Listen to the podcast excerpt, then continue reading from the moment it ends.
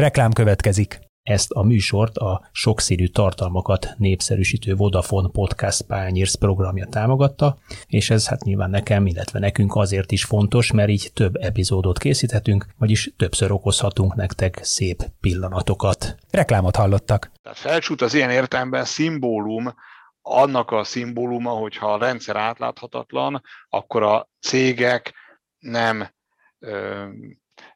erkölcsileg, vagy érzelmileg, vagy gazdaságilag méltányolható szempontok alapján, vagy nem kizárólag ilyen szempontok alapján, hanem haszonlesés alapján fognak dönteni a felajánlásaikról.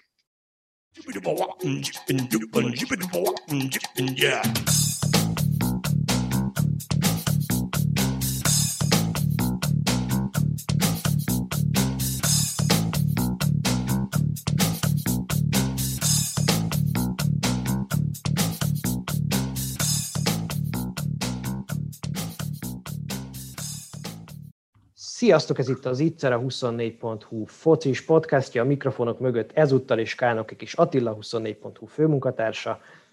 Szia Jani, köszöntöm a hallgatókat. Illetve jó magam, vagyis Kele János. Maradunk a magyar futball tájékán, ahogy azt megszokhattátok már tőlünk. Gyakort elhangzó érv az a kormánypártok, illetve a velük szimpatizáló szakemberek és választók részéről is, hogy a sport és azon belül főképpen a futball nemzeti kultúrának a szerves, megkerülhetetlen fontosságú része, a támogatása tehát ezen a módon szükségszerűen állami feladat. Mások ugyanakkor azt állítják ebben a kérdésben, hogy a 2011 óta létező TAU támogatási rendszer, illetve az államnak ez az erőltetett, expanzív, sportirányú infrastruktúra fejlesztése, az igazából a korrupciónak a melegágya, és amelyben megfelelő intézményi, szakmai garanciák, illetve hát a kielégítő színvonalú monitoring hiány önkéntelenül is el elfolynak a közpénzek. A héten jelent meg Jávor Bencének a cikke a 444.hu arról a döntésről, amely soron kívül az MLS saját szabályzatának megkerülésével juttatott több mint 3 milliárd forintnyi utólagos önerő finanszírozást a felcsúti utánpótlás nevelését alapítvány részére. Az adatkérést, amelyből ez kiderült jogi oldalról a Transparency International Magyarország korrupció ellenes civil szervezet segített, és ugyancsak a Transparency pereskedett az mls a szombathelyi haladás stadionjának az ügyében is, amelyet 15 milliárdból épített az állam, majd éveken keresztül finanszírozta a fenntartását is közpénzből, mielőtt nemrégiben lényegében teljesen államosította. A mai kérdésünk ebben a műsorban az, hogy vajon tényleg egyértelműen állítható-e az ilyen és hasonló példák alapján, hogy a magyar sporttámogatás jelenlegi rendszere kiemelt korrupciós kockázatot rejt magában, illetve hogy lehetne másképp, jobban, hatékonyabban csinálni mindezt. Erről szeretnénk beszélgetni két mai meghívott vendégünkkel. Egyfelől Dénes Ferenc sportközgazdásszal. Szervusz, köszöntelek a műsorban. Én is köszöntök mindenkit.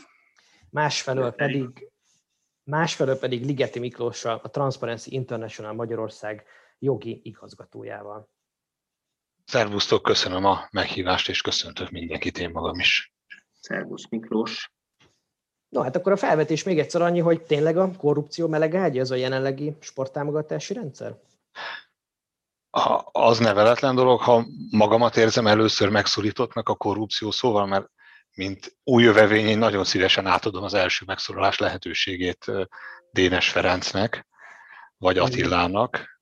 Én nagyon hálás vagyok, hogy nem jutott eszedbe rólam a korrupció szó, úgyhogy, úgyhogy nyugodtan kezdjed miattam. Úgyhogy kezdjem. Jó, hát a Transparency International Magyarország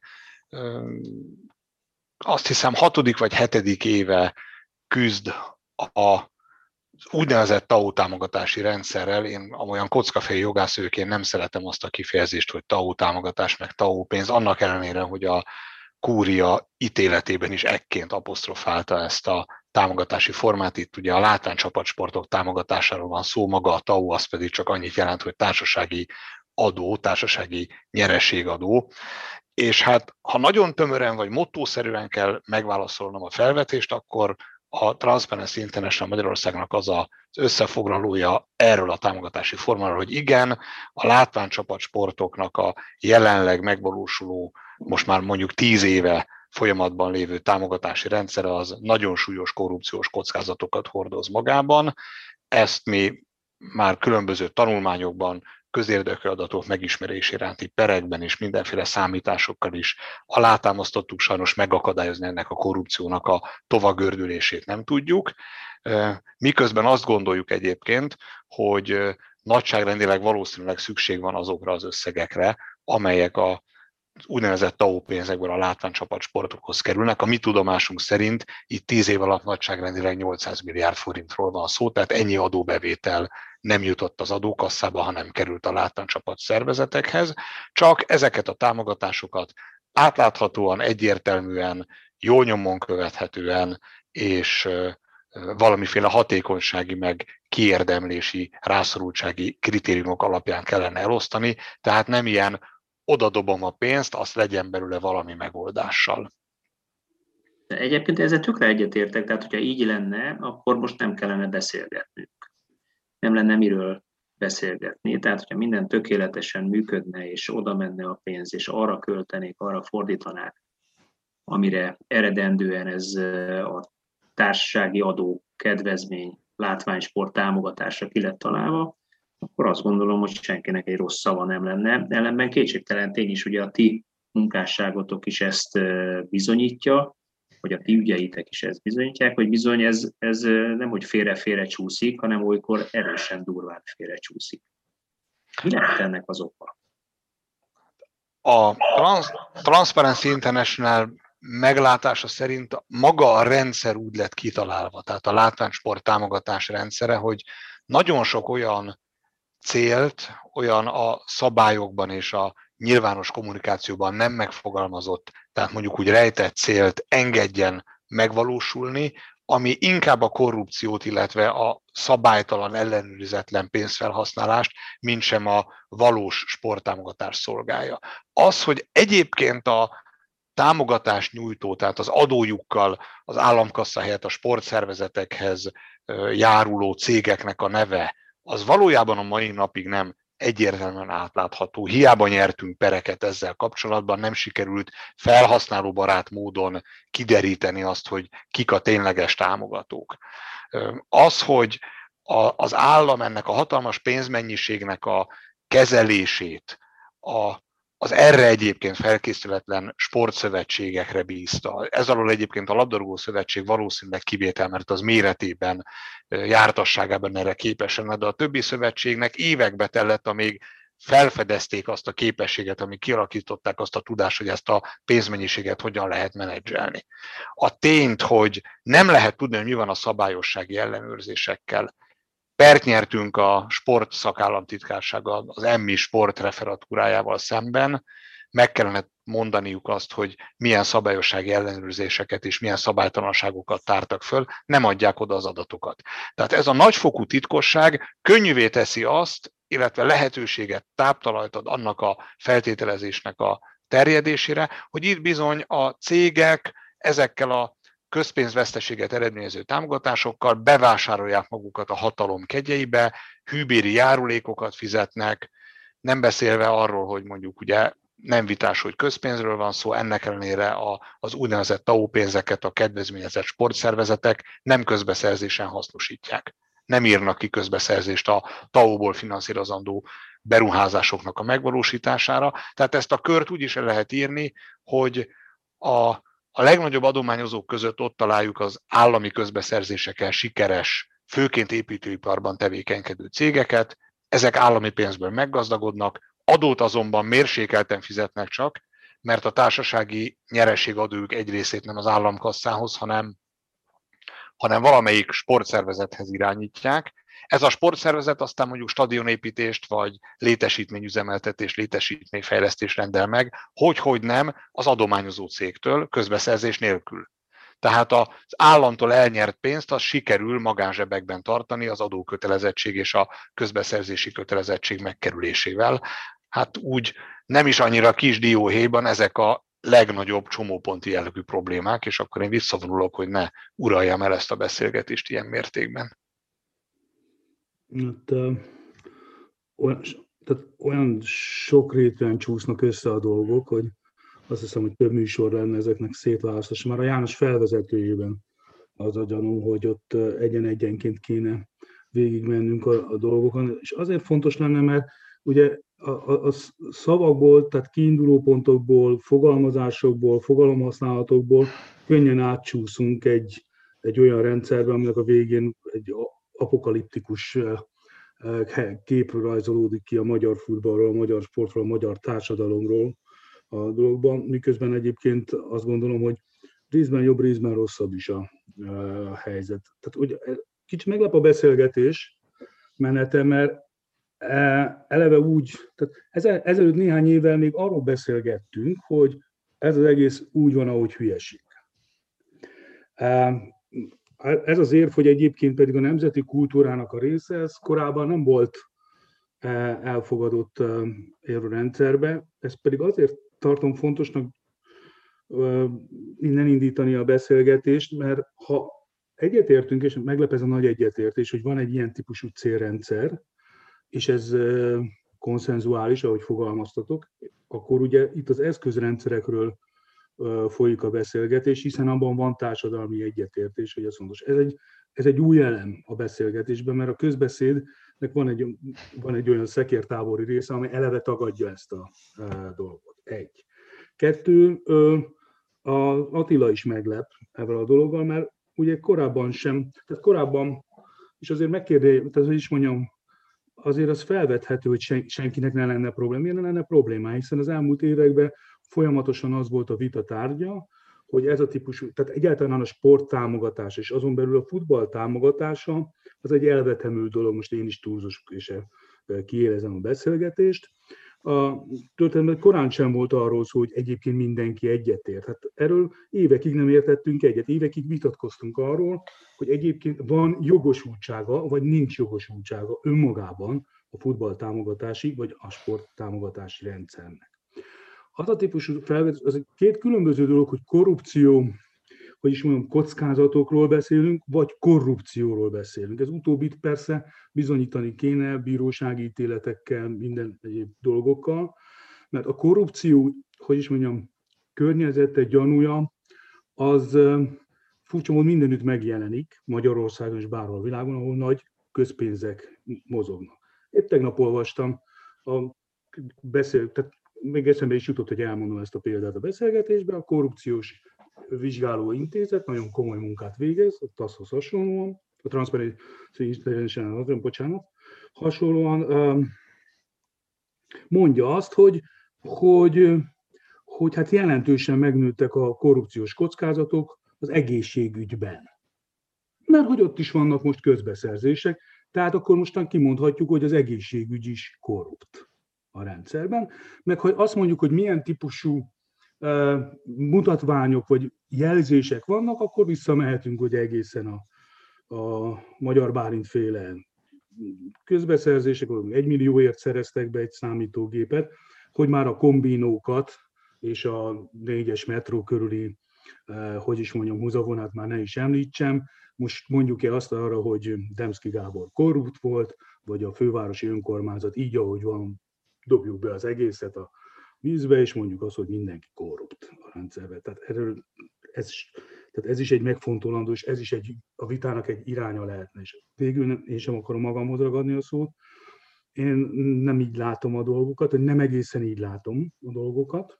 Egyrészt azért, mert ugye a, vannak a, a nagy ügyek, amiket a, állandóan a címlapokon vannak, és ezekről kell beszélni, és beszéljünk is, és álljunk bele ezekbe a beszélgetésekbe de ezen kívül van több ezernyi vagy több tízezernyi tranzakció a TAO kapcsán, amely, amelyekben szintén lehet látni csomó jó példát, meg csomó rossz példát. Rossz, akkor kezdem a Tóbival, hogy ugye miért kell minden évben ugye felszereléseket beszerni, pont akkor a nagyságrendben, amekkorát, meg hát, hogy egy idő után már a falu prominens képviselő is megjelennek ugyanazokban a mezekben, amiben a, a fiatalok. Ezek ezek egyfajta történet, de ezeknek a többsége valóságosan kerül abba a helyzetbe, vagy valóságosan arra a támogatásra, aminek eredeti célja volt. Hogy ez mennyire pazarló, mennyire nem, erről is beszélgethetünk. És vannak a kiemelt ügyek, amiről, amiről beszélünk, és itt is egy picit más a véleményem. Látszólag árnyalat, de azért lényegét érintő a dolog a történetben nem a hatalom meggyőződésem és az a tapasztalatom, információm, nem a hatalom erőszakoskodik ezeken a vállalatokon, hogy jelenjenek meg nála és támogassák, hanem éppenséggel a vállalatok azok, akik eh, igyekeznek közel kerülni a kiemelt sportegyesület, kiemelt sportvállalkozások eh, támogatói körébe, akár TAO, akár szponzori körébe, és tulajdonképpen ezek a nagyok majdnem, hogy válogatnak ezek között a szereplők között. Azért ez is egy fontos jelzés arra vonatkozóan, hogy akkor most a futball, a sport, a hatalom vagy a vállalatok összességében azok, akik helytelenül és nem megfelelőképpen viselkednek. Ez, bocsánat, ez rendkívül fontos volt az a vége. Én, én szerintem beszéltünk egyébként arról is, amiről a, amivel kezdted, hogy, hogy miben van konszenzus és miben nincs. Én hajlok arra, hogy ezt egyébként nyilván ebben, mint ahogy majdnem semmilyen kérdésben Magyarországon, a világon sehol sem, talán teljesen társadalmi, egyöntetű társadalmi konszenzus nagyon-nagyon kevés kérdésben van. A sporttámogatás Magyarországon biztos, hogy nem ilyen, ugyanakkor vannak Magyarországon parlamenti választások, országgyűlési választások, ezeken egy olyan pártszövetség kapott egymásnál háromszor kiemelkedően nagy felhatalmazást a kormányzásra, akinek a politikájának ez egy sarokpontja. Tehát azt gondolom, hogy a ilyen felhatalmazással bíró kormányzat az föl van arra is hatalmazva, hogy a politikáját ebben a kérdésben megvalósítsa. Ilyen módon az, hogy ugye ebben kellő tám- társadalmi támogatottsággal a kormány mögött az nem annyira kérdéses. Az eszköz szerintem a legkér- leginkább kérdéses, és abban segíts nekem, Feri, légy szíves, hogy megértsem egy picit én is, mert szerintem a tau kapcsolatos legalapvetőbb dilemma az az ösztönzési rendszerben keresendő. És ezt említetted az előző válaszodnak a legvégén, hogy a cégek hogyan gondolkoznak ebben az esetben. Én úgy látom, hogy addig teljesen oké, okay, hogy az állam mondjuk lemond bizonyos adóbevételeiről, és felajánlja a magánszektornak a fölötte való rendelkezésnek a lehetőségét. Igazából erről szól ez a látványcsapatsport támogatás. Persze, mondom, ilyen társadalmi felhatalmazással, ami a kormány mögött van, a kormány dönthetne úgy is, hogy ő közvetlenül költségvetési sorokon keresztül támogatja ennek ezeknek a céloknak a megvalósulását. Ez is egy dilemma, miért nem így dönt az állam, én szeretném megérteni. Szerintem a probléma ott kezdődik, hogy vajon ezek után mi ösztönzi arra a magánszektor szereplőit, hogy az arra legérdemesebbek kapják meg ezt a támogatást.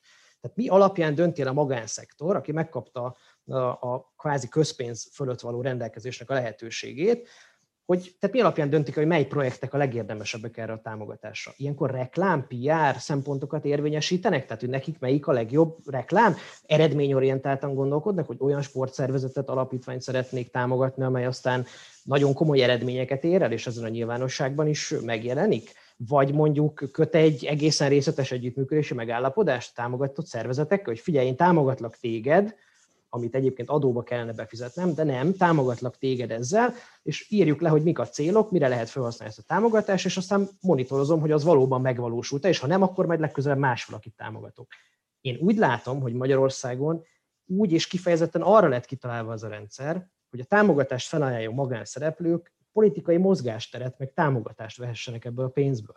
Tehát, hogy lényegében az zajlik, hogy az állam közvetve és bújtatottan finanszírozza egy olyan szektort, ami neki kedves, kikerüli ezt a jogállami ellenőrzési mechanizmusokat, amiről Miklós nagyon részletesen beszélt, hogy hogyan rejtik el ezeket a pénzeket, hogyan nem átlátható, hogyan nem nyilvános. Nincs teljesen megoldva a törvényességi felügyelet sem, minimalizálja a politikai kockázatot, hiszen éveken keresztül úgy érvelt ez a rendszer, hogy a TAO az nem is közpénz, hát ugyan miért kellene vele elszámolni, ezt legalább megoldottuk, mert a bíróság kimondta, hogy közpénz, ami persze egyébként egészen elemi logikával egészen könnyen belátható. Szóval az a vállalkozás, amelyik ebben partnere a kormánynak, tehát szívességet tesz a kormányzatnak, és cserébe nyilván valamilyen módon hálára számít ebben a rendszerben. Megrendelés, közbeszerzés, adókedvezmény, célzott beruházási támogatás, kapcsolati tőke, ilyen előnyöket lehet remélni a kormányzattól. Tehát ilyen módon egy magánvállalkozás ebben a rendszerben, amit megteremtett a kormányzat, akkor gondolkodik logikusan, racionálisan, hiszen a vállalkozások a magánszektorban általában racionálisan gondolkoznak, ha olyan szereplőnek ajánlja fel a tauját, amely politikai szempontból a legnagyobb hálát, mozgásteret eredményezi neki később, és én úgy látom, hogy ezért ömlik a forrás felcsútra, ami a nemzeti együttműködés rendszerének a szívcsakrája. Tehát a magánszektor szereplői teljesen jól ismerik fel a rendszer logikáját, és a maguk szempontjából tök racionálisan járnak el, és, és számomra ezért tűnik úgy, hogy maga a rendszer az, amely úgy van kitalálva, hogy egy ilyen teljesen perverz működési logikát eredményezzen, nem oda megy a támogatás, ahol annak a legnagyobb szükség van rá, legnagyobb társadalmi hatást fejti ki, legnagyobb eredményt fialja, mondjuk utánpótlás nevelés szempontjából, hanem oda megy, ahol a legkönnyebben és a legnagyobb politikai befolyás vásárolható vele. Most hadd kezdjem én a választ. Ugye erre mondtam az előbb, hogy itt több tízezer tranzakcióról beszélünk, és ennek töredéke az, amiről most megpróbáljuk erre is lesz majd magam, de ennek a, a, a több tízezerből a többsége, túlnyomó többsége, az végtelenül egyszerű helyi kapcsolatokon múlik. De a kapcsolatok nem azon, ezek nem korrupciós kapcsolatok vidéken, egy, egy ezerfős faluba, amely nem felcsút, hanem egy normál magyar fal, falu, ami nem, nem olyan gazdag emberek élnek, ott a, tényleg arról van szó, hogy a polgármester, a, a, a sportegyesületi vezető, aki szintén tekintélyes e, embere a helyi közösségnek, megkéri a vállalkozókat, hogy adjátok már oda azt a pénzt, mert a gyerekek itt fociznak. Most bármennyi, nem tudom milyen a Magyarország képetek, de a, alapvetően, tehát még egyszer vidéki helyeken ez így működik. A... De bocsánat, bocsánat, csak annyi, hogy ezt egyébként TAO nélkül is meg lehet csinálni. Tehát nem az, lehet. én, az, én, az én értelmezésemben a TAO arra kell, vagy annak a rendszere, hogy, hogy felcsútra ömöljön egy nagyon nagy volumene, és amit mondtál, hogy egy töredéke, azt szerintem nem igaz akkor, amikor kiderül, hogy egy önrész kiváltásra megszavazott törvénymódosítás, amely 9 milliárd forintnyi önrész kiváltást eredményez, kifejezetten azért, hogy nehezebb helyzetű településeken lévő sportalapítványoknak ne kelljen az önrész befizetni, és erre 9 milliárd forintot költenek, és ennek több, mint az egyharmada végül felcsútra kerül, úgy, hogy azok nyilván már megvalósult beruházások voltak, csak utólag kifizettették az adófizetőkkel még azt a 30%-ot is, amit egyébként önerőből valósítottak meg. Tehát én értem, hogy van egy csomó jó projekt, csak én úgy látom, hogy ezek, ezekhez a jó projektekhez akár lehetne átlátható is a rendszer. Ahhoz, hogy ilyen zavaros, az azért kell, hogy a nagy része föl, felcsútra ömölhessen. Hát ez egy erős állítás, ezt persze bizonyítani is kéne, de még egyszer hadd, hadd folytassam a gondolatmenetemet. Ez azért, mert avval kezdett, hogy segítsek megérteni. Tehát ez egy fontos megérteni, hogy a, a, a, nem az összegszerűségén és arányosságát, hanem a, a, a számosságát tekintve, a tranzakciók számosságát tekintve ennél végtelen egyszerűbb a dolog. És ezt nem lehetne a TAO nélkül csinálni, mert a TAO adókedvezményt ad. Ezt sokszor faragt, furták, faragták a dolgot, de végül is vállalkozó jól áll. Miközben egyébként nagyon sokáig az a fajta szabályozás volt érvényben, hogy bármilyen típusú sporttámogatás az nem volt leírható, kifejezetten büntette a szabályozást. Aztán persze átment, lehetne egy szponzorálási szerződést, de azt meg a NAV is észrevette, és nekem volt több olyan ügyem is, amikor valami szakértőként felkértek, amikor aránytalanságot állított meg, hát állapított meg a NAV, és akkor még meg is adóztatta azt, aki eh, szponzori szerződést kötött, mert egyébként a helyi 12 éves eh, U12-es csapatnak a szponzorálása hány forintot érhet, 1 forint 40, for, 1, 1 forint 40 filléren túl a dologba. Tehát az első, és ugye az alapállítás az, hogy ez egy alapvetően tényleg kapcsolati rendszer, de a kapcsolati rendszer a helyi közösségekhez való tartozás. Persze vannak olyan hírek is, én ezt nem tapasztaltam, sohasem láttam. A, a, a, az utca népe meséli, meg a kocsmák népe meséli ezt a dolgot, hogy visszakérnek e, vállalkozók, tehát azt mondom, hogy odaadom a, a taut, és akkor te valamit e, adjál ebből vissza. Nyilván ezeknek a megvalósulása a bűncselekmény, aki valami ilyesmit tud, az a megfelelő jogi útra e, kell, hogy, te, hogy terelje a dolgot. A felcsútnál pedig van egy alapkérdésem, ami nyilván aki hallgatja, botrány kérdés. A történet, mi a baj felcsúttal? Nekem erre lenne válaszom anélkül, hogy a labdarúgásnak a szakmai tartalmához kicsit is értek, értenék. A, a, a rendszerre van a probléma, és hát én nem értek egyet azzal, hogy nem szívesen ismétlem azt, hogy ugye felcsút lenne a Nemzeti Együttműködés rendszerének a szívcsakrája, de az biztos, hogy, hogy valami módon magába központosítja ezt az egész látványsport támogatási rendszert. Felcsúttal az a baj, hogy az átláthatatlansága a támogatásnak, tehát hogy a cégek bármennyire is úgy döntött a Transparency által kezdeményezett perben a kúria, hogy közpénzről van szó, és ki kell adni a támogató cégek neveit igazából még mindig számíthatnak a cégek arra az odakacsintott ígéretre, hogy nem nagyon fog kiderülni, hogy ők mennyi pénzzel, meg milyen időszakban járultak a felcsúti kasszához. Tehát felcsút az ilyen értelemben szimbólum annak a szimbóluma, hogyha a rendszer átláthatatlan, akkor a cégek nem erkölcsileg, vagy érzelmileg, vagy gazdaságilag méltányolható szempontok alapján, vagy nem kizárólag ilyen szempontok alapján, hanem haszonlesés alapján fognak dönteni a felajánlásaikról. És hát persze azt is tudni kell, vagy hangsúlyozni kell, mert mindenki tudja, csak hajlamos elfelejteni, hogy a cégek a adózás előtti eredményükből teszik a felajánlást, vagyis a mi pénzünkből adakoznak, nem a sajátjukból, tehát ez nem egy szponzorálási tevékenység. Teljesen, vagy majdnem teljesen letisztulhatna a kép, hogyha ha megjelenne a mezeken, elég lehet, hogy a felcsúti mezekből kettőt-hármat kellene hordani egy játékosnak, hogy melyik cégek vannak mögöttük. Tehát, hogy nem tudom, a, a, az, hogy a Qatar Airlines az melyik foci csapatot támogatja, az, az, aznak a kiderítésére nem kellett pert a senkinek. Bocsánat, egyik, egyiket sem. A Qatar Airways senkit sem támogat. Mondtam, hogy én nem a sportszakmai részéhez akartam hozzászólni. Az, ez hogy ez egy, a, ez egy kereskedelmi tranzakció. A, miért nem látjuk a, a, a felcsúti mezeken a felcsúti labdarúgó szervezeteket támogató cégek nevét. És ha nem ad pénzt a Katára annak a csapatnak, amelyiknek a játékosai valamelyik évben, nem tudom melyik évben a mezükön ezt a feliratot viselték, akkor meg miért van rajta a Katár felirat azon, vagy volt rajta a Katár felirat azon a mezen. Azért, Tehát, mert, azért, mert szponzori szerződést kötöttek. Igen, erről ez beszélek. Nem, az, de, de hát de miért nem? De miért nem szponzori szerződés? Tehát ha ezt céges támogatásnak akarja bárki feltüntetni, ha azt akarja elhitetni bárkivel, magával vagy a közönséggel, hogy itt a ö, cégek pénzét, a cégek ö, ö, együttműködését és támogatását akarja a sport iránt előmozdítani, akkor miért nincsen ott a cégek neve, és ez miért nem egy szponzori szerződés? Ez egy adótámogatás. Itt a, a, az adóbevételről, az adóvárományról a kormány lemond, és még Pontosan. akartam volna reagálni egy mondatodra, egy záró mondatodra, mi szerint a csapatoknak már nem kell lobbizni, ugye a cégek járulnak, hát ez egy tipikus korrupciós kockázati helyzet, és akkor most nagyon árnyaltan fogalmaztam, ez kicsit olyan, mint a létezett szocializmusban, a hiánygazdaságban az anyagbeszerző, tehát hogy nem marketing volt, hanem megpróbálták a gyárak össze happolni azt, ami kellett ahhoz, hogy egyáltalán termelni tudjanak. Itt is megfordult a logika. A, a, a cégek keresik a kegyet. Biztos lenne a felcsúton kívül más olyan szervezet, sportszervezet, ahol ahol jól el lehetne helyezni a támogatásokat. És a Transparency International Magyarország is tud olyan cégről, amelyik az úgynevezett TAO támogatási rendszerben, tehát ezt a mi adónkból nyújtott nagy lelkűséget használva,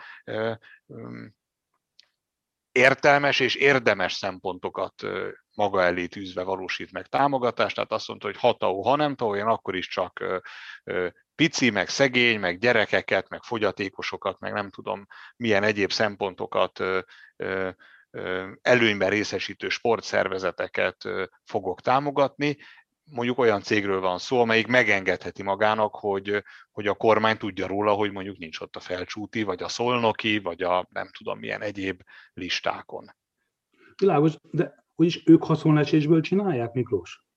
Én nem tudom, én azt mondom, De, hogy ez, mert nekik ez, ez jó, ez jó Ez érzés. megadja. A haszonlesés egyébként nem bűn, az nem korrupció. A gazdaságnak az az alapja, az az alapja, mindenki a hasznát követi. Csak Köszönöm. ezek a cégek a mi adónkból követik a saját hasznot. Mint ahogy, az, ez a baj. Mint ahogy aki a fogyatékosoknak is adja a mi, a mi adónkból közvetíti, ha a támogatást. Igen, csak mondjuk én ezt nem akarom a céget megnevezni, bár, bár nem, nem is ez a lényege, hanem hogy azt tudjuk, hogy ez a cég ez nincs ott felcsútnál, és egyébként kis összegű TAO támogatásokról van szó, de szerintem egyébként még az is hiba, hogyha leragadunk a, a felcsútnál, mert ahogy említetted, Szerintem. és teljesen igazad van, százezernyi támogatási szerződésről van szó, a, a, és támogatási okiratról az elmúlt tíz évben. És igaz, hogy felcsút hasította a legnagyobb szeretet a tortából a maga 30 nem tudom hány milliárd forintjával, de de az tény, hogy ez a rendszer egyébként alapvetően nagyon sok olyan utánpótlás jellegű, tehát tényleg fiatalok, gyerekek, nem tudom, félamatőrök, nem tudom, hogy kell fogalmazni, sportba történő bekapcsolódását segítette elő, akik enélkül valószínűleg egyébként szervezetten, intézményes keretek között sport közelben nem jutottak volna. Tehát, hogy ennek a, a rendszernek, ennek a 800 milliárd forintnak valószínűleg a nagyobbik része jó irányba és jó célra hasznosul. Nem igaz, hogy az átláthatóság az ezt a célt akadályozná. Tehát ha látnánk, hogy a, egy képzeletbeli falu nevet próbálok most mondani, és elnézést, hogyha véletlenül pont olyanra hibázok rá, amelyik meg létezik, ez az én tudatlanságomat leplezi csak, leplezi csak le. Tehát ha a báza keretjei zokni hegesztő SE az kiírja a falunapon, hogy egyébként a, a, az autójavító Kft. meg a gyógyszerszállító ZRT támogatta a csapatot, ettől senkinek semmi baja nem lesz, ez egy tök jó dolog, és ebben az esetben a rendszer átlátható. Nyilván ebben az esetben ezt úgy is meg lehetne már tenni, ezt az egész támogatási formát, hogy nem a cégek mahinálják, hanem a, hanem a költségvetés címzett támogatásként juttatja pályázati rendszerben. Két dolgot hadd mondjak erre. Az egyik az, hogy az az, az, állítás, hogy legyen átlátható és mindenki számára ellenőrizhető és világos, ebben is ebben véleményazonosság van közöttünk a dologban. Tehát amikor én érvelek, nem az e, ez ellen érvelek, kifejezetten ezt én is igényelném, mint adófizető, vagy cégként is be, társasági adót fizető ember, meg egyáltalán magyar polgár, meg a habitusomból fakadóan is. Tehát ebben nincs vita közöttünk. Azt viszont Miklós fontos megérteni, hogy amiről beszélsz, az szponzorálási szerződés. Tehát a, a támogatási történet az, az tehát elvileg volt, valamikor volt, a szaka, volt egy olyan szakasz a, a törvény rendszerének, amikor elvileg ezt föl is kellett volna tüntetni, vagy nyilvánosságra kellett volna hozni, hogy ez miért veszett el a rendszerben, nem tudom, de szerintem ez nem jó irány. A dolog az a jó irány, ha én ezt látom, adott esetben büszke is akarok lenni rá, vagy nem. És azért mondom a dolog, menjünk, menjünk vissza az elejére. Tehát itt a, a János legelső mondatának legelső szavai. Tehát, hogyha valóban igaz az, hogy itt nemzeti kultúráról van szó, egy.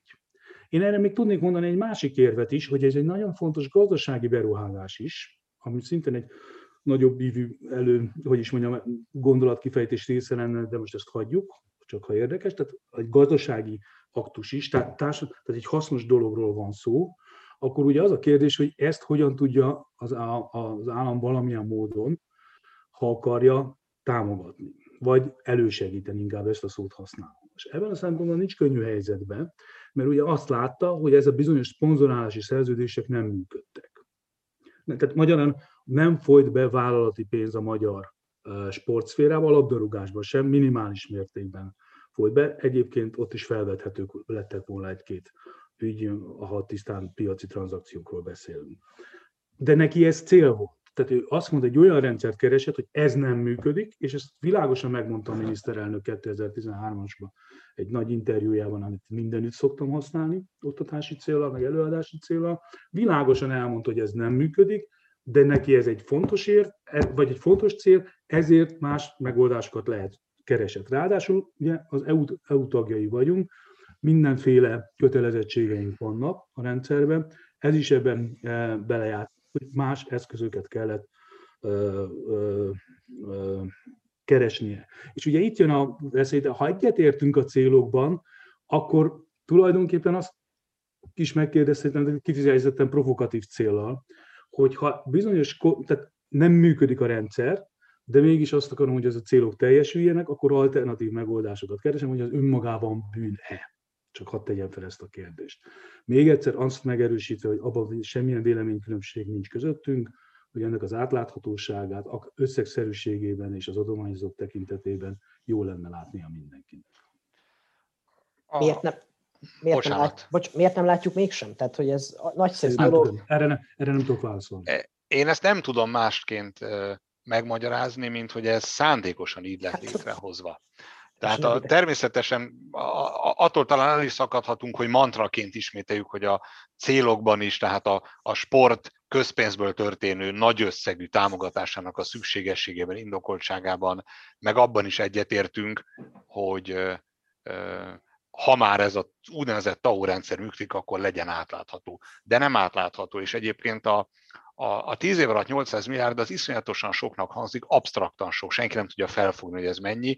Állami szinten, ugye ha azt mondjuk, hogy ez vegyünk egy ilyen durva egyszerűsítést, hogy kb. évi 80 milliárd, de hát állami szinten ez nem egy tétel persze sok pénz, de a költségvetésünk az ugye ennek a nagyon sokszorosa. Tehát az állam az szokva van ahhoz, hogy ekkora pénzösszegeket kezeljen, ennél sokkal nagyobb tételeket kell átláthatóan és normálisan menedzselni, és az állam ezeket a pénzeket általában Magyarországon közigazgatási meg költségvetési szervek útján kezeli, amik úgy arra vannak kitalálva, hogy a feladataikat költségvetésből ellenőrzett módon valósítják meg az országos sportági szakszövetségek nem erre vannak kitalálva. És ebből felülről fölfelé kilóg ebből a labdarúgó szövetség, amelyik a, a legnagyobb, meg a legprofesszionálisabb pénzkezelőnek tűnik a, a, abból megállapíthatóan, amilyen pereket mi lefolytattunk a bíróságon a, a sportági szakszövetségekkel szemben. A többi szakszövetségnél sokkal nagyobb arányban tapasztaltunk esetlegességeket. Mintha szánt... Szabad ne felejtsük ezzel óvatosan, mert mi ebben vitában és hadban állunk a Jánossal ennek megítélésében. Mert én, én amellett érvelek, hogy így van, ahogy te mondod, de a János inkább amellett érvel, hogy így van. Az MLS mégsem olyan... Én, én meg amellett érvelnék, hogy azért húzzunk egy halvány árnyalatnyi vonalat a sportági szakszövetségek és a látványsportágak között. Ugye itt hat darab sportágról beszélünk, és hat darab szövetségről, amelyik elméletileg TAU támogatást ad. Az összes többi sportág, olimpiai sportág és nem olimpiai sportágak, azok direkt állami támogatást kapnak, tehát ugye ott, ott nem egy le, elengedett adó bevételt juttat el egyenesen az állam az adott sportági szövetséghez, hanem ott direkt az állam a minisztériumon keresztül finanszíroz célirányosan és pályázati úton ö, ö, sportágokat és fel, ezek belül feladatokat, létesítmény fenntartása, stb. stb. versenyeztetést. Tehát ilyen szempontból a magyar sport finanszírozásban mind a kettőre van példa. Persze. Ez... Miért? Én azt, azt kérdezném, mert annyira benne vagyunk ebben a, a szívcsakrában felcsút témában, hogy, hogy én ebből kicsikét kilépnék. Tehát ti hogy érzitek azt, hogy lehet ezt százalékosítani? hogy a nagy egészben, ahol mindannyian elmondjuk azt, hogy egyébként, egyébként az alapkiindulás az jó, érthető. Ezerszer elmondtam már én is, 50 évig lerohadt sport ingatlan állományt újított föl valamilyen módon a magyar állam. Így is, úgy is. Tauval és direkt támogatással is. Hány százalék az, amelyiknél egyébként fölmerül ez a kockázat, ugye, amit korrupciós kockázatnak nevezünk. Ezt szerintem nem tudja senki. Tehát, hogy a, a mi vizsgálataink, kutatásaink, pereink is csak általános adatokkal, illetve trendekkel szolgálnak. A, az első kutatásunk az a, a részesedési aránytalanságokat vizsgálta a labdarúgó ágazatban, ugye, ami a legnagyobb TAO felhasználó volt akkor, még 2015-ben számoltuk ki az egyébként akkor nyilvánosan elérhető adatokat, és akkor jutottunk arra a következtetésre, hogy a látszólag a politikailag jól bekötött csapatok a támogatási igazolásaiknak a nagyon nagy százalékát tudják ténylegesen támogatásra váltani. Tehát beszerzik a támogatási ígérvényeket, és le is tudják hívni a cégektől, abban az évben, 2015-16-ban a Szegedi Labdarúgó Klub ezzel szemben a támogatási ígérvényeinek az egy százalékát tudta a cégeknél ténylegesen pénzre váltani. Ebből tapasztaltuk, és azóta állítjuk, hogy, hogy van politikai iránytű a TAO pénzek elhelyezésében, de valóban ennyi idő elteltével érdemes egy kicsit leugrani erről a TAO vonatról, mert, mert azt már kiveséztük, hogy ezzel mi minden baj van, az átláthatatlanság, az ellenőrzés hiánya.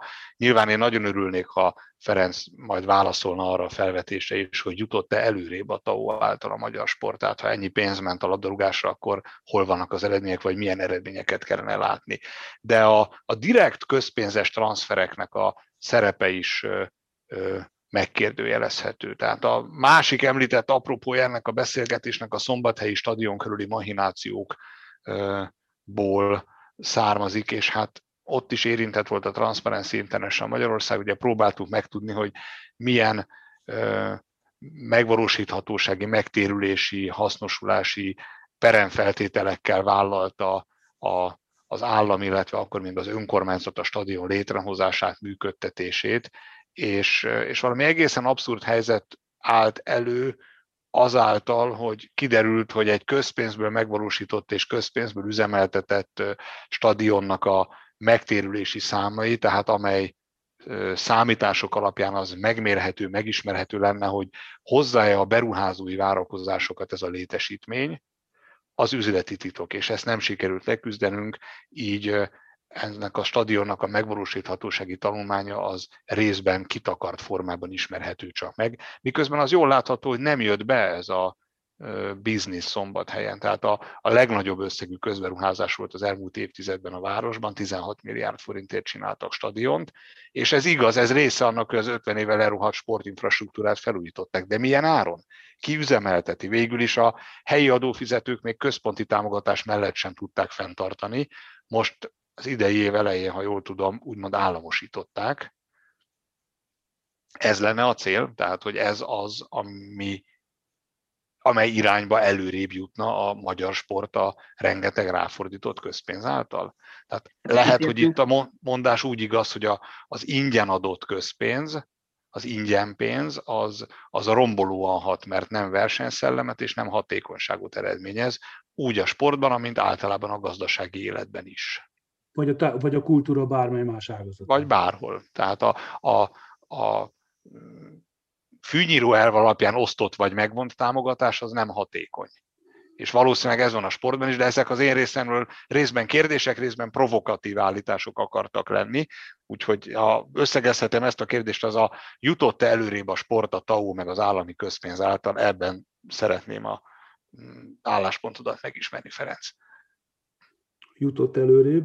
Jutott-e előrébb a sport? Válaszolok. Válaszolok. Jutott előrébb, és ez sokba került. Rövid Jó, és mennyiben vagyunk előrébb? Hát, ugye, ezért mondtam, és ezért kezdtem a beszélgetést, és tudtam, hogy ide fogunk kanyarodni a dologba, hogy meg vagy, engem meglepett, a, a, megleptetek mindannyian, mert a beszélgetések javarészt eddig úgy zajlottak, hogy egyáltalán minek közpénzt ebbe a rendszerbe mondani, és én arra a beszélgetésre is készülök, mindig erről szoktunk beszélni, hogy egyáltalán minek, csak visszakanyarodtunk ebbe. Ez kiderült, hogy... Bocsánat, egy... én azt sosem mondtam, hogy egyáltalán minek, csak így közbevetőség, mert közpénz hát, azért alapvetően kell. Hát itt, és és ez, meg, ez elsikad ebben a beszélgetésben sajnos. Van egyrészt, amiről a TAO szól, hogy támogassuk az utánpótlás nevelést, teremtsük meg a sportolási lehetőséget az ország minden területén, akár a legelmaradottabb területein is, a lehető legtöbb gyermeknek. Ez egy abszolút azonosulható cél, és abszolút szimbiózisban van azzal, hogy a sport a nemzeti kultúra része. Legyenek a gyerekek egészségesebbek, legyenek sokkal jobb a testképük, az egészség, tehát ezzel lehet azonosulni. A sport kitörési pontot jelenthet nekik, van egy ilyen társadalmi mobilitási szerepe is, ez rendkívül jó, szerintem marginális kisebbségben vannak az országban azok, politikai képviseletet tekintve is, meg egyébként is, akik ezzel nem értenek egyet. Van egy másik vetület, hogy kell-e olyan eszetlen mértékben infrastruktúrás beruházásokat állami pénzből megvalósítani olyan helyeken, ahol nincs érdemi kereset a profi labdarúgásra, ez egy megint másik kérdés, kell-e 6000 fős kézlabdacsarnokot építeni Tatabányán, amikor maga az ottani országgyűlési képviselő egyébként kormánypárti mondja el, hogy nem kell nekünk ekkora csarnok, mert nem bírjuk föntartani. Az állam mégis felépíti. Mi felépítjük valamilyen oknál fogva. Ez egy másik kérdés, ebben már abszolút nem biztos, hogy egyetértünk. És van egy harmadik kérdés, hogy kell-e profi labdarúgást nagy részt közpénzből, meg közvetett, meg irányított közpénzből fenntartani. És ebben meg aztán valószínűleg még kevésbé értünk egyet. Tehát ez szerintem három, három különböző nagy terület, mert, és az benne a közös, hogy most mindenre megy közpénz. Igen, ez a közös benne. És akkor tegyük hozzá még, és, akkor, és, és akkor ne állj meg itt, János, mert mindenre megy közpénz. Pont ez a lényeg, egy rendkívül erős központosítás eh, ment végbe a, a elmúlt évtizedekben, és nekem, a, ha rendszerváltásban van csalódásom, akkor ez erre vonatkozik, hogy 90-ben azt gondolt, hogy nem ez lesz. Tehát nem azt gondoltuk, hogy megszabadulunk a központosítástól a dologba, de ebbe az irányba mentünk el, és nem az utóbbi tíz évben mentünk el ebbe az irányba.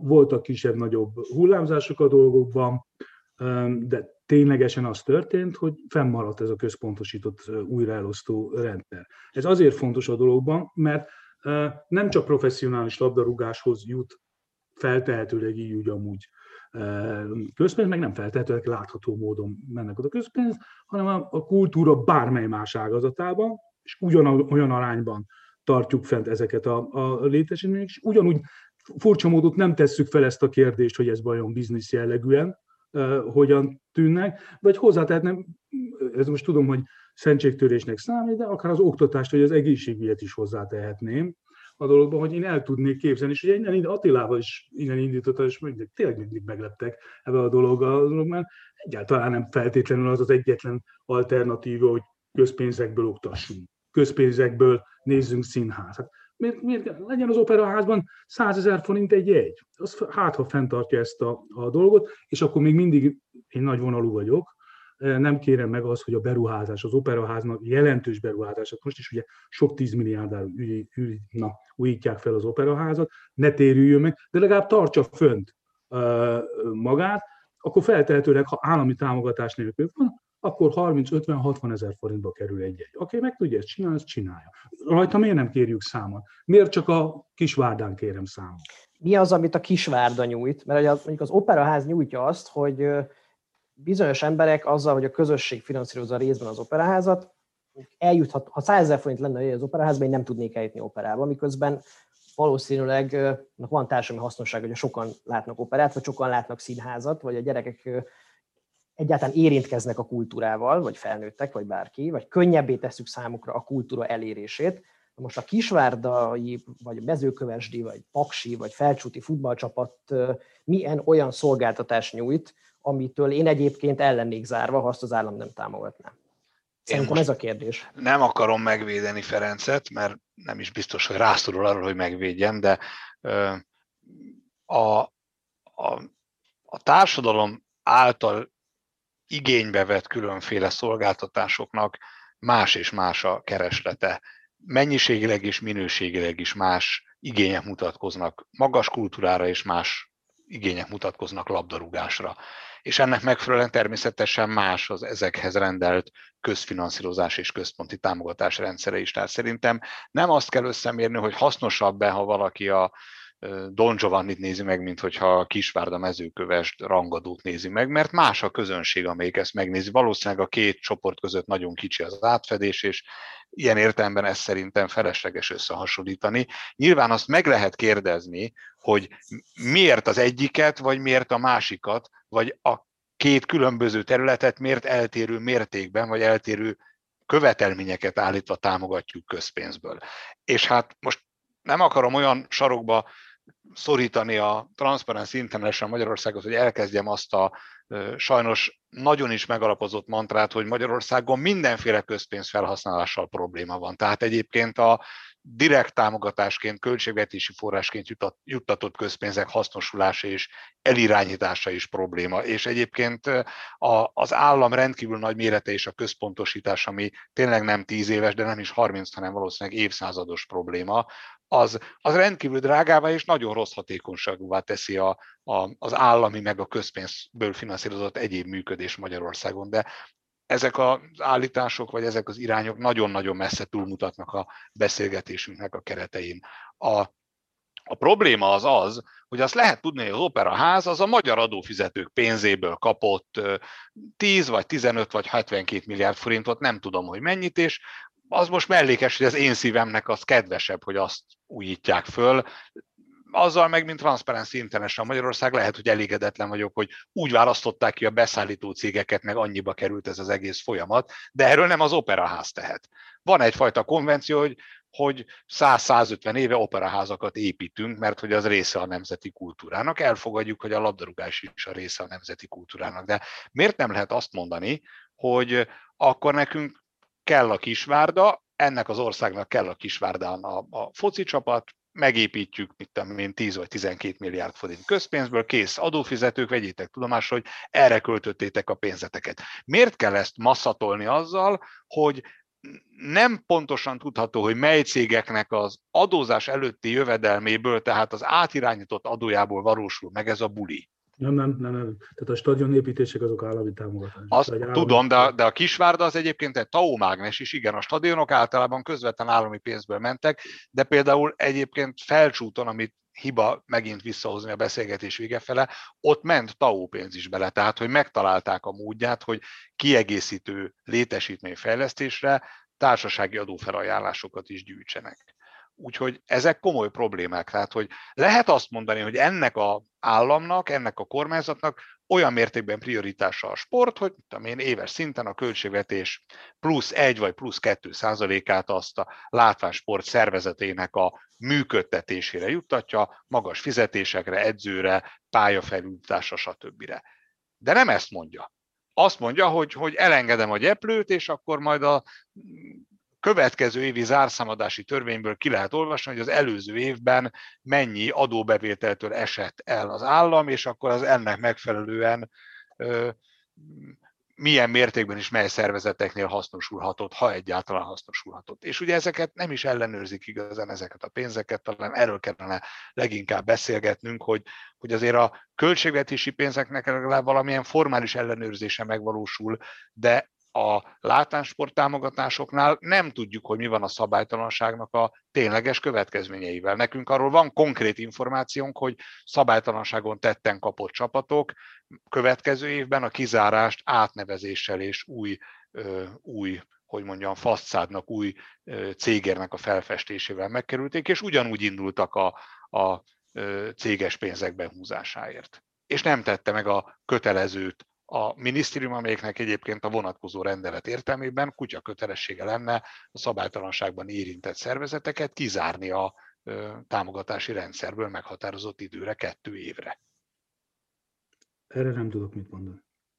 Hát akkor lényegében visszatértünk oda, nem, hogy, hogy van egy kiindulási pont, ahol, vagy ezt megállapítjuk tényként is, hogy van egy kiindulási pont, egy állami akarat, amit egyébként mindannyian, vagy az emberek, magyar emberek többsége elfogadhatónak és jónak tart, amit a Jani olyan szépen körülírta egy pár perccel ezelőtt, csak abban van itt a probléma, hogy a, a rendelet szabályozása és az ellenőrzése nem megfelelő, vagy nem megfelelő módon lett kialakítva. Hogyan lehetne ezen segíteni? Lehet egyáltalán ezen segíteni? Vagy csak akkor lehetne segíteni, ha megvan a törvényalkotónak az az akarata, hogy ezt a kaput, vagy ezeket a kiskapukat egyszer és mindenkorra bezárja. Hát a, ebben, a... Én ebben nem hiszek, Attila. Tehát, Naív kérdés volt? Tehát én nem hiszek, hogy abban hogy működik egy olyan tökéletes rendszer, amiben ezeket be lehetne zárni. Hát akkor, ha nem is az összes kiskaput, kiskapuk egy jelentős részét. Az rendszer jellemző, hogy milyen gyakorisággal, meg milyen, te, milyen tendenciákkal merülnek fel, de hogy van olyan, olyan ideális rendszer a világon, amelyik állami pénzeket oszt, pláne ekkora nagyságrendben, és azt tökéletesen ellenőrzötten, mert nem erről, tehát az én közgazdasági tanulmányaim egyébként a alapállásomban azt mutatják, hogy ezt nem tudja az állam el, elvégezni. Minden ilyen kísérlet, és ez csak tapasztalati, nem elméleti, minden ilyen tapasztalat azt mutatta, hogy sokkal rosszabb hatásfokkal csinálja, mint a piac maga szabályozza. A jelenlegi kormányzati elképzelés pedig azt mondja, hogy a kormányzat, és egyébként érve, tehát valós érveket mond, emellett, tehát létező közgazdasági érveket mond emellett, hogy kisország koncentrált, jobban átlátható dolog, egyébként digitalizációval még akár ez megtámogatottan is lehet, de mindig előbukkannak azok a dolgok, amik ezt valamilyen módon kétségessé teszik. Tehát, tehát én, én valami módon beleszorultam az utóbbi évekbe, és de ezt belevállalok, hogy én, én szeretem ezt, a, amit csinálok. Tehát én szeretem ezt az ágazatot, amivel foglalkozom a dologban. Tehát látom a sok hibáját, mint az ember a saját gyerekét, a sport nem az én gyerekem a dologban, de és én hajlandó vagyok bárkivel vitatkozni a dologban, hajlandó vagyok ezeket a, a vitákat, meg hogy is mondjam, ellenérveket megmondani, és amikor azt mondom, nem tudok ellenérve, akkor azt mondom, hogy nem tudom ellenérve mondani. De azt nem szeretem, és nem is szeretném majd azokra futnak ki a beszélgetés, mert ezzel nem lázadok, hogy egy valami olyan típusú gonoszságot feltételezünk a magyar sportban, a magyar sport szereplőiről, de akár a döntéshozókról is, hogy valami ős gonoszság van abban, hogy ez történik. Azt mondom, mint a Miklós, hogy ez egy rendszer probléma, és még tágítani is tudom, tehát nem csak a magyar rendszereknek a problémája, valahogy az, az, az ember olyan, hogy ha más pénzét költi, akkor szívesebben költi magára, meg szívesebben sumákol ezekkel a dolgokkal, mintha egyébként a saját pénzét költi, akkor például hatékonyságra is sokkal jobban odafigyel meg. Én többször elmondtam, most is elmondom, szerintem ez a rendszer pazarló, az, hogy korrupt, tehát ősgonosan korrupt lenne, ezt nem hiszem. Én avval sem értek egyet, hogy egyébként az lett volna eredetileg a cél, ez egy nagyon erős állítás, hogy azért hoztak egy rendszert, hogy egy darab sportszervezetnek valamilyen kiemelt támogatása legyen. Az biztos, hogy a felcsút nagyon komolyan tudott élni a lehetőségekkel, és mindig élt a, a lehetőségekkel, de az, hogy a futball lenne az a gonosz, amelyiket itt most itt ikonszerűen mutogatunk, hogy, hogy itt, itt valami a, a bűnös izé dologban, szerintem ez nem szeretem, és ez nem, szerintem ez nem is igaz a magyar társadalomban. Hát ezzel egyetértek én is. Nem is mutogattuk föl véres karként a labdarúgó ágazatot. Azt, azt is erősnek gondolom, hogy, hogy lenne valamiféle konszenzus, hogy, hogy ezek jó célok, és ezeket a prioritásokat, mármint hogy a sportot kell ilyen kiemelten támogatni, mindenki osztja, csak a módszer hibás, ez túl megengedő. Azt el kell fogadni, hogy a tíz éve hatalmon lévő politikai kurzusnak ez a prioritása. Ez valakinek nem tetszik, akkor majd nem szavaz rá. De ez nem a Transparency International Magyarországnak a dolga. Más politikai kurzusoknak más, vagy más alternatív jellegű prioritásai vannak. Lehetne azt mondani, hogy a, a táncra, vagy a szegény gyermekekre, vagy az oktatásra, vagy a nem tudom mire, a, a fogyatékkal élőkre költünk rengeteget, és amellett is lehet felhozni érveket, és én még véletlenül sem kívánok abban állást foglalni, hogy melyik a helyes. Mert ezek prioritások, és az meg legyen az én magánügyem, hogy én melyikkel értek egyet, vagy melyikkel nem értek egyet. Azt azonban tartom, hogy az a rendszer, ahogy a látványsport irányába közpénzeket juttat komoly nagyságrendben a nem is költségvetés értelmen komoly nagyságrendben, hanem a sport számára komoly nagyságrendben az államhatalom, a kormány, az így nem jó. Nem hatékony, szerintem több, mint pazarló. A pazarlás az, az értelmszerűen majdnem minden közpénz használatban tetten érhető Magyarországon. Tehát ez egy olyan furcsa ország, ahol a, az alulfinanszírozottság és a pazarlás egyszerre tud jelen lenni a közpénzt felhasználó területeken. De ahogy Ferenc mondtad is, hogy ugye ha, ha a sajátunkat költjük, akkor hatékonyabbak vagyunk. Hát ha, ha azt mondja az állam, hogy közpénz kell ahhoz, hogy működjön a látványsport, vagy általában véve a sport, akkor költsön rá közpénzt, mondja meg, hogy ennyi az ára, ennyit költök rá, és iskolai padok helyett inkább stadionban, vagy tudom én, uszodában elérhető férőhelyeket vagy kapacitást fejlesztek. Ez egy mondás, ezt lehet vállalni, ennek a következményét és a felelősségét annak kell vállalnia, aki ezt a nézetet képviseli. De a cégeket azt ebből ki kellene hagyni. Ha egy sportcsapat jó, akkor majd magától oda fogja vonzani a céges támogatókat. Értem, nem működött a szponzoráció Magyarországon, de erre az állam nem mondhatja azt, hogy én adóból álszponzorációt teremtek. Erre mondhatja azt, hogy beugrok közpénzből, mert rengeteg közpénzem van a szponzoráló cégek helyett, és akkor a úszósapkákon, a hokiütőkön, a focimezeken, a kosárpalánkokon az én nevem lesz, és nem a céges név lesz. De a TAO az ilyen értelemben, tehát ez a bizonyos látványsport támogatás, ez maszatolás. És, és a, az eredeti állításomat, hogy szándékosan ilyenre lett kitalálva a rendszer, azt tartom, hangsúlyozó, hogy én nem gondoltam soha azt, és ha mondtam, akkor rosszul fogalmaztam, hogy azért, hogy a focit vagy a felcsútot hozzák helyzetbe. Nem.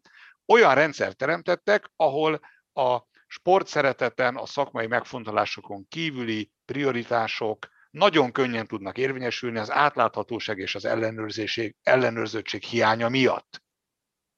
És ezek a prioritások lehetnek politikaiak, politikaiak lehetnek, kegykeresésben megnyilvánulók lehetnek, bármi egyéb természetűek. Ezzel a felcsút meg más politikailag jól bekötött szervezetek tudtak hatékonyan élni. Most már valószínűleg mindegyik látványsport ágazat kellően belenyúlhatott ebbe a mézes bödönbe, nyilván más és más arányban, de önmagához képest mindegyik sportágazat már, már megszedhette ebből magát, tehát már, már senki nem veszített a bulin aki veszített, az a magyar polgár, amelyiknek így a pénze kevesebb lett, anélkül, hogy tudná, hogy ellenőrzötten, hatékonyan ez a pénz hova fordult, hova költődött, hova fordítódott.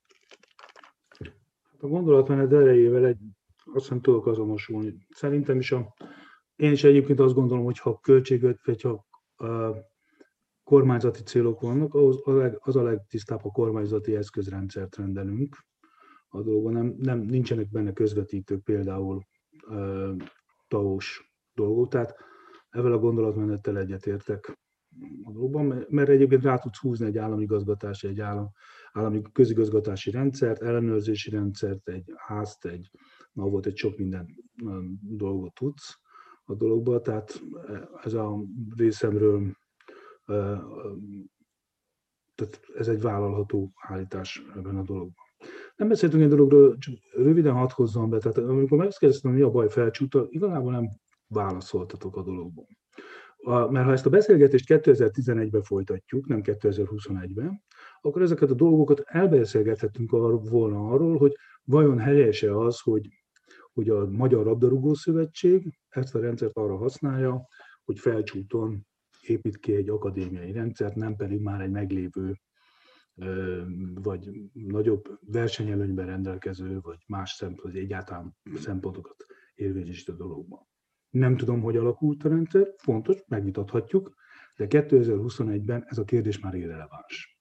Az a helyzet, hogy ma Magyarországon a vezető futballakadémia az felcsút a dolga. Ennek a történetisége, ennek az adott esetben mindenféle összetevőit, amit csináltak, és ez egy fontos munka, meg kell jeleníteni, tisztába kell lenni a társadalom. De, és igazából Jánossal ezen szoktunk vitatkozni, és legalább most elmondom, hogy az alapja szerintem ennek a, a vitának. Az a helyzet, hogy 2021 van. Felcsút van a dologban. Tehát ha most a Magyar Labdarúgó Szövetség azt mondja, hogy ha valamilyen típusú központosított, tehát általában nem államilag, hanem MLS központosított fejlesztési politikát folytat, annak az első számú címzetje a felcsút.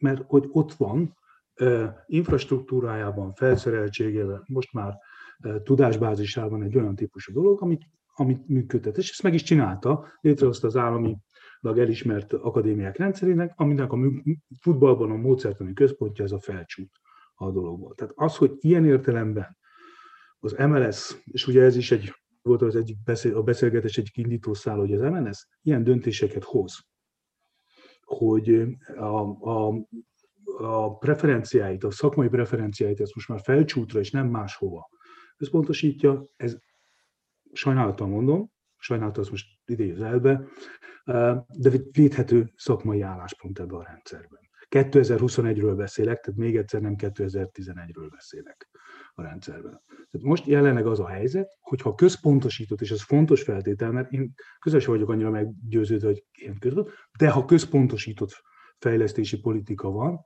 abban igenis komoly érvek hozhatók és racionális érvek hozhatók, csak hogy én is provokatív legyek, a felcsút mellett, mint bármi más mellett. Pont.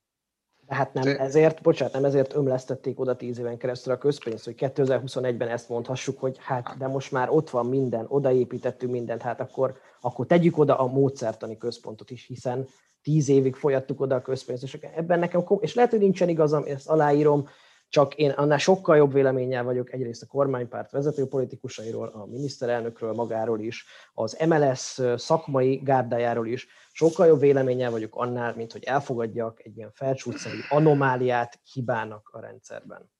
Tehát amikor János, olyanok történnek, hogy, hogy 9 milliárd forintnyi utólagos önerőfinanszírozás megy, azzal a kormánypárti politikai felütés, hogy segítsük a nehéz helyzetben lévőket majd az MLS megszebgi a saját TAO szabályait annak érdekében, hogy ebből 3 milliárdot a járványügyi veszélyhelyzet kihirdetése előtt kettő nappal azt kérvényező felcsútra juttasson azért, hogy már elkészült fejlesztéseket utólagosan megfinanszíroztassanak az adófizetőkkel. Én ezt nehezen ismerem el rendszerhibának, hogy jaj, hát itt volt egy kiskapu, és ezen átsúszott egy ilyen nem annyira átgondolt és nem annyira hatékony fejlesztés, én ebben nem annyira hiszek, mert ennél sokkal jobb szakmai véleménnyel vagyok a ország vezetőiről.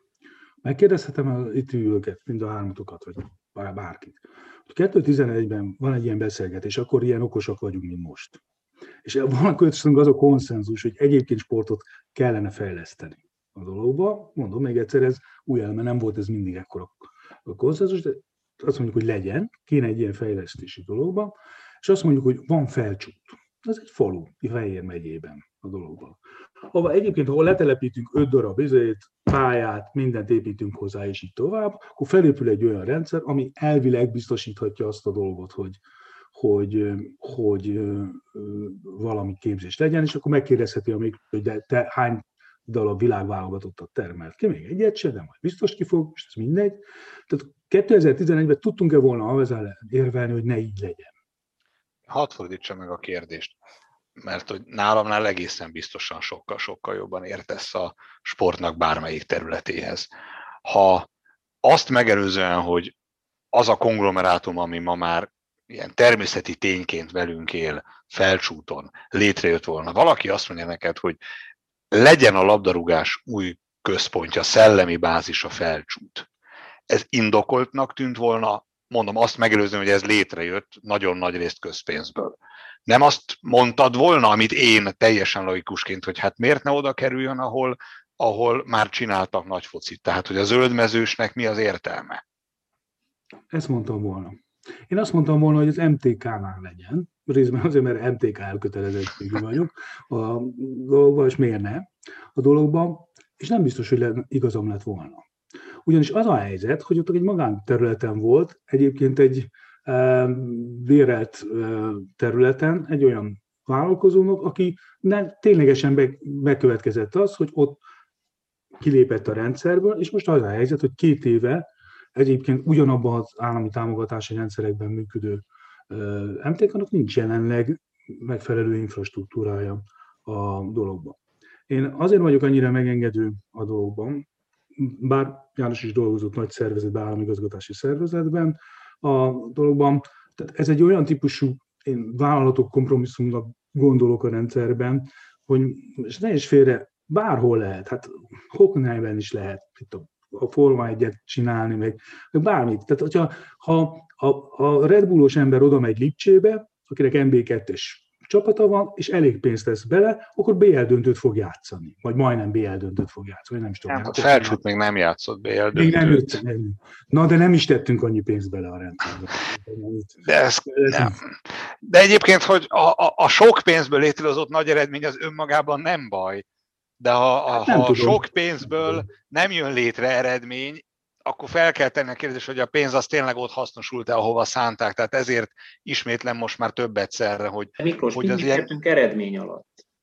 Tehát ugye az eredmény a sportban, jelen esetben ugye egy ilyen államilag támogatott sportfinanszírozásban az minimum kettős. Ugye van effektív a sporteredmény, a válogatottaknak, klubcsapatoknak az 1-0, 2-0, a 83-82, kijutunk-e a röplabda Európa bajnokságra, vagy sem, hány érmet nyerünk az olimpián, stb.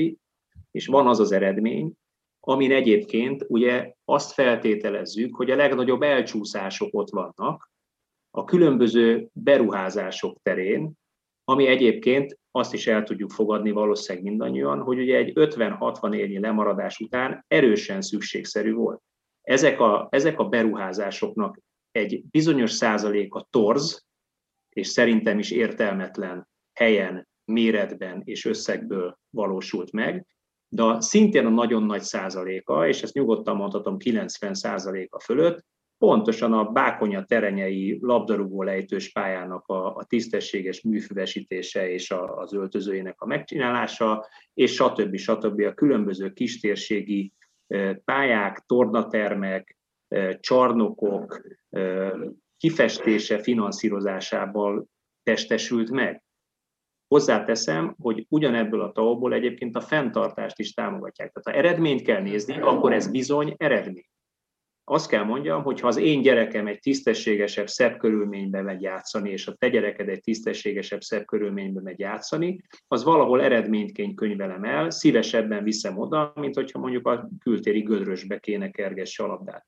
Ugyanakkor ez a feltételrendszer, és akkor nagyon érdekeset fogok mondani, jelen pillanatban még azt mutatja 2021-ben, hogy nem biztos, hogy a az egyszerűbben és gyorsabban megvalósítható, hiszen ez csak pénz kell, infrastruktúrális fejlesztések azonnal eredményt fognak hozni sport tekintetében is. Sőt, ugye az olimpiai sportág tekintetében azt látjuk, hogy egy meg nem állítható lejtőn van rajta a magyar sport. Lényegében, hát ugye egy görbe mentén, de folyamatosan csökkennek az eredmények. Ugyanez egyébként a labdajátékokra nem feltétlenül az, ott inkább stagnál, vagy inkább egy kicsikét elindultak fölfele az eredmény. De nem olyan ütemben, ahogy egyébként valószínűleg te, vagy egy átlag polgár gondolja, hogy a sok-sok milliárd ráfordítással, amit te is úgy magad is azt mondod, hogy mondjuk a, ha csak a látványsportokat nézzük, ez az évi 80 milliárd, ez a, a költségvetés hiba határán belül lévő összeg körülbelül, ami nekünk egyébként nagyon nagy összeg, ezt ráfordítjuk, akkor nem fog azonnal eredmény Világ, ehhez mi nem is értünk. Tehát ez fontos lesz közben a Transparency International Magyarország a tartalmi részéhez, tehát hogy mit kellene látnunk ennek a pénznek az elköltése nyomán, mi lenne az az ideális világ? Létezik egyáltalán? Szerintem nem. Olyan De ideális világ, látod, ahol, látod. ahol minden... is látja. Világosok, máshogy fogalmazok. Mert ott a pálya. Én, mi csak annyit szeretnénk, hogy azt tudjuk, hogy,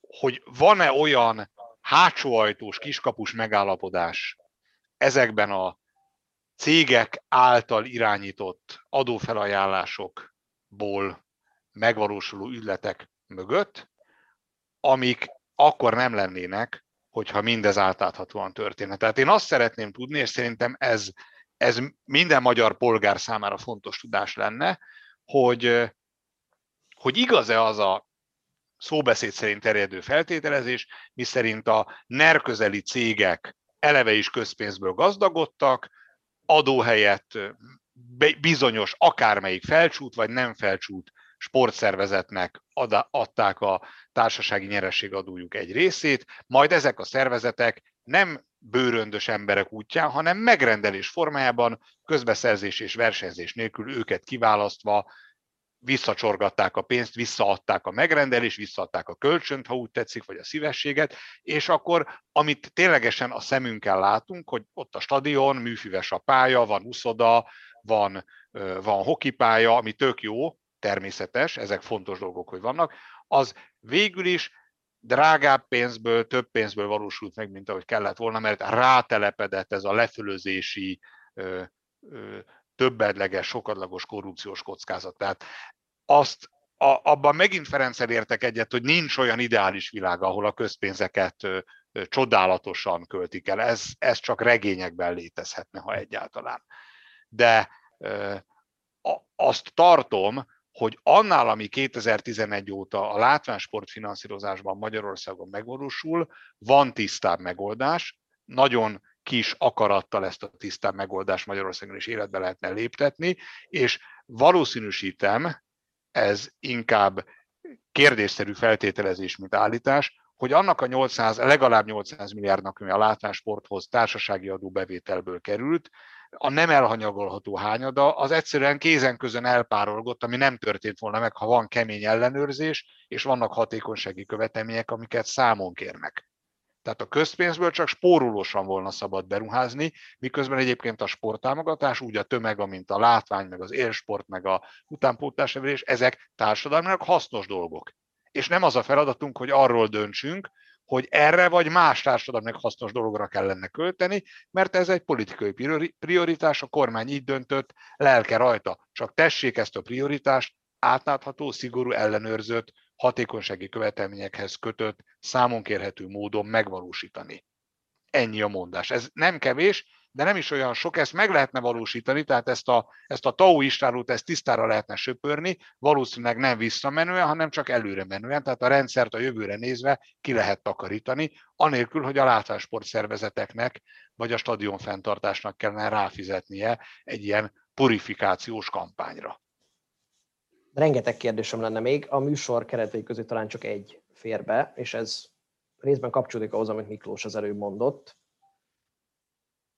túlélnie, vagy túlélhetné a magyar sport, de talán foglalkozunk csak a futballal. Azt, hogyha Taut mondjuk egyik napról a másikra egy kormányváltás részeképpen megszüntetnék. Ha nem, akkor az vajon nem, az kinek a felelőssége, mármint hogy vajon a maga a rendszer volt olyan, hogy túlságosan ösztönözte az erre való rácsavarodást és az alternatív finanszírozási lehetőségeknek a beszűkülését.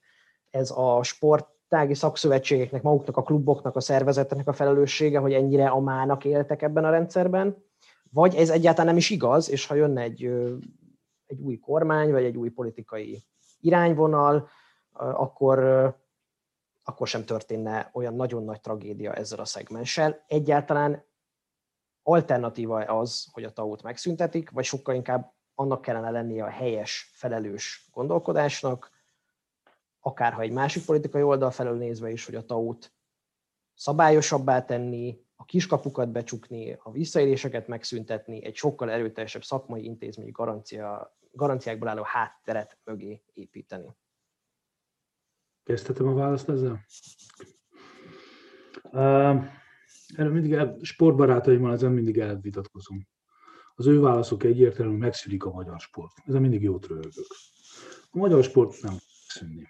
Amíg gyerek van, nem tudom, hogy gyerek ez még használható szó, ugye, tehát ez még PC, mert most olvastam egy cikket, hogy valamelyik New York iskolában már a, kötelezték a gyerekeket, hogy a papa-mama kifejezést töröljék le, szívesek a szótárból. Nálunk át még a gyereket még lehet használni. Szóval amíg gyerek van, az bele fog rúgni a labdába, az el fogja dobni, futni fog, ugrani fog. Tehát mindig lesz magyar sport. El, elválaszthatatlan a, attól az élet, tehát az emberben benne van a játék, benne van a sport. Tehát magyar sport mindig lesz. Egy, kettő. Hogy ez a sport nem lesz. Az a típusú sport, amit most látunk, nem lesz. Ha megszünteted egyik pillanatról a másikra a taót, az egészen biztos.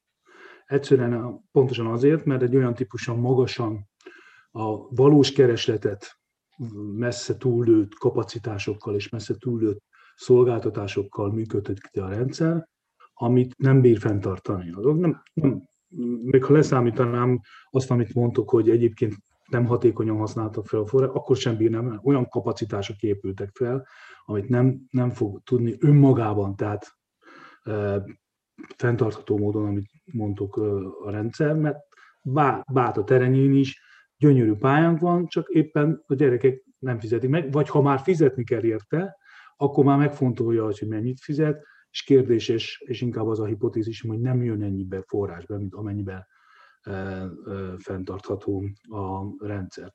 És nem fogjuk megverni a szeltiket, feltehetőleg, bár mondjuk, hogyha jól gazdálkodik a Fradi, még akár sok minden lehet, de az biztos, hogy nem leszünk olyan típusú módon topon a klubrendszerben, a válogatottban lehetünk, mint amilyen most vagyunk. Nem feltétlenül leszünk első kiított ott, ahol vagyunk. Tehát én azt várnám, hogy jelentős teljesítmény visszaesés következik be.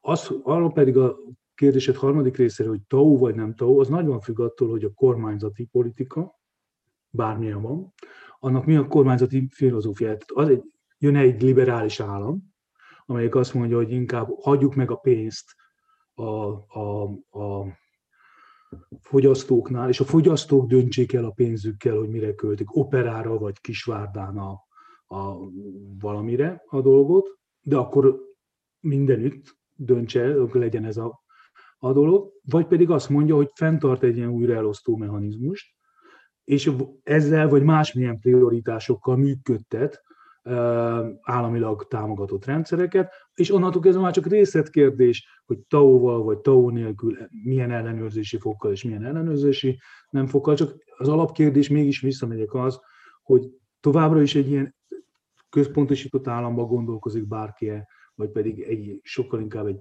a mostaninál erőteljesebb piacgazdasági formák között. Ha erőteljesebb piacgazdasági formák között gondolkozik, akkor ez a magyar sport ebben a struktúrájában, ebben a szinten nem fenntartható. Hát, ugye még olyan párt nem volt, amelyik azzal kampányolt volna a kormányra kerülés előtt, hogy drágább és nagyobb államot hoz létre, mindig mindig kisebb, olcsóbb, hatékonyabb államot ígér, kormányra kerül, megörökli az előttől az ugye nagy, nem hatékony és drága államot, majd megnöveli, még drágábbá teszi, és még kevésbé hatékonyá. Tehát ugye ez, ez az ördögi kör, ez szerintem tényleg évszázadok óta zajlik Magyarországon és nyilván az alapkérdés a sportfinanszírozásban is az, hogy marad-e a az újraelosztó rendszer, vagy ez inkább piacosításra kerül. Ezt nem a Transparency International Magyarország fogja megválaszolni ezt a dilemmát, álláspontunk sem nagyon van benne. Az viszont biztos, hogy mi az átláthatóság mellett vagyunk. Tehát ezt a TAO támogatási rendszert, a látványsport támogatási rendszert is eredendően átláthatóvá szeretnénk tenni, mert az a tapasztalás, hogy ahogy a előbb említetted, Ferenc, hogy ugye a, a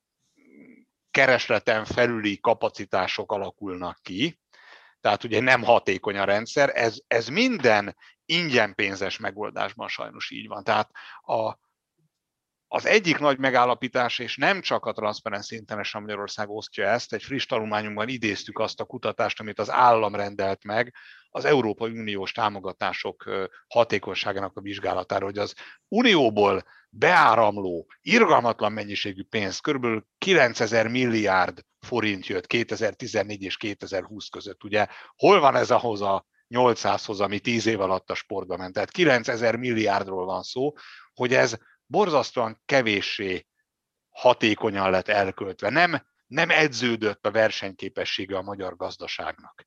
Tehát ha hozzászoktatjuk ahhoz a gazdaság szereplői, legyenek azok sportszereplők vagy vállalati szereplők, hogy az állam kegyeiért, a finanszírozó kegyeiért, a kegydíjakért kell versenyezni, és nem a piacon kell magát megméretni, legyen az a piac bármilyen piac, sportpiac vagy egyéb piac, az szükségképpen rossz hatékonyságot, kereslet nélküli kapacitásokat, túlkínálatot fog eredményezni, ez biztosan egyensúlytalansághoz vezet, tehát a, a, a képzeletbeli eljövendő sportfinanszírozásnak minimálisan is átláthatónak kell lenni, és akkor majd azt a találós kérdést, hogy, hogy a, a, a Postner rendszerében marad-e a TAO, ahogy van, csak mondjuk a felcsútból más lesz, tehát egy másik felcsút épül, vagy kitisztul magától, azt majd akkor fogjuk látni, hogyha ez megvalósul, és akkor majd egy újabb beszélgetés keretében azokat a tapasztalatokat fogjuk majd kicserélni. Urak, hát ez nagyon szépen köszönöm. Nem is volt ez rossz. Abszolút nem. Én, én nagyon szépen köszönöm, mert remek intellektuális élmény volt ez a vita beszélgetés olykor-olykor mindenféle formákat öltött. Remélem, hogy a hallgatóink is élvezték, annak ellenére, hogy picit hosszabbra nyúltunk a szokásosnál, de szerintem ez ezúttal érdem inkább. Még egyszer köszönöm, hogy itt voltatok, hogy elfogadtátok a meghívásunkat. Attila, neked is köszönöm. A hallgatóinktól pedig azt kérem, hogy tartsanak velünk a jövő héten is, amikor érkezünk egy új témával és új vendégekkel. Sziasztok! Sziasztok! Köszönjük szépen, sziasztok! Tehát sziasztok!